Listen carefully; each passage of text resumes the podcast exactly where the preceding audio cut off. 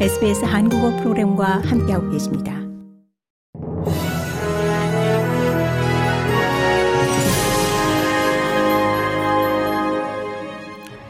(2024년 2월 13일) 화요일 오후에 SBS 한국어 간추린 주요 뉴스입니다.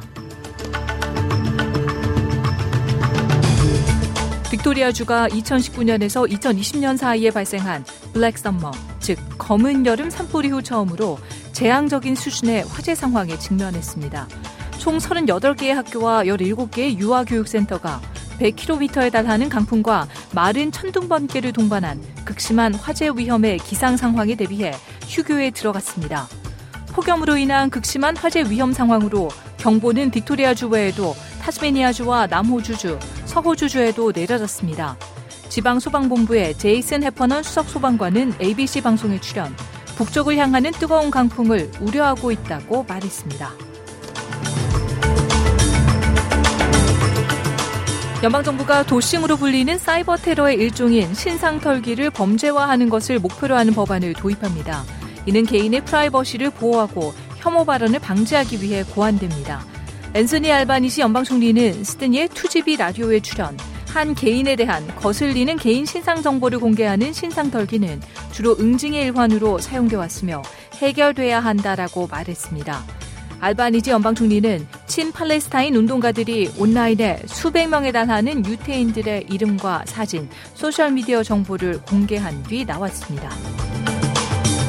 오늘 연방의회에서 연방 이민장관은 작년 호주 연방 대법원의 판결로 무기한 구금에서 풀려난 이민 수감자들을 정부가 어떻게 다뤘는지에 대해 반복적인 질문을 받았습니다.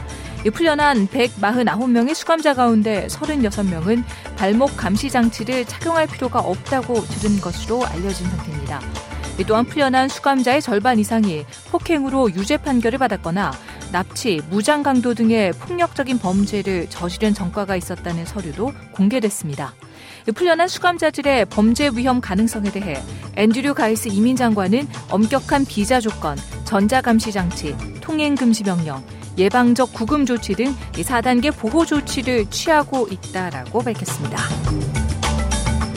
고국에서는 국민의힘이 오늘부터 닷새 동안 이번 총선 지역구 공천을 신청한 후보자들을 상대로 면접을 진행합니다. 이른바 윤심 공천은 없다는 공언에도 대통령 참모 출신 인사들과 현역 의원들이 맞붙는 곳이 적잖아 그 결과에 관심이 쏠립니다. 이런 가운데 더불어민주당은 컷오프 가능성이 큰 현역 의원 평가 하위 20% 명단을 곧 개별적으로 통보합니다.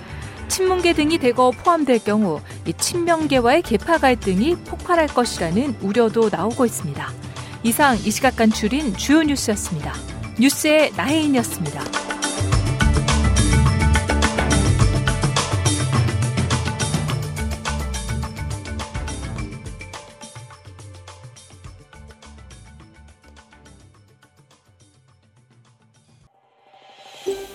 더 많은 이야기가 궁금하신가요? 애플 포드캐스트, 구글 포드캐스트, 스포티파이 또는 여러분의 포드캐스트를 통해 만나보세요.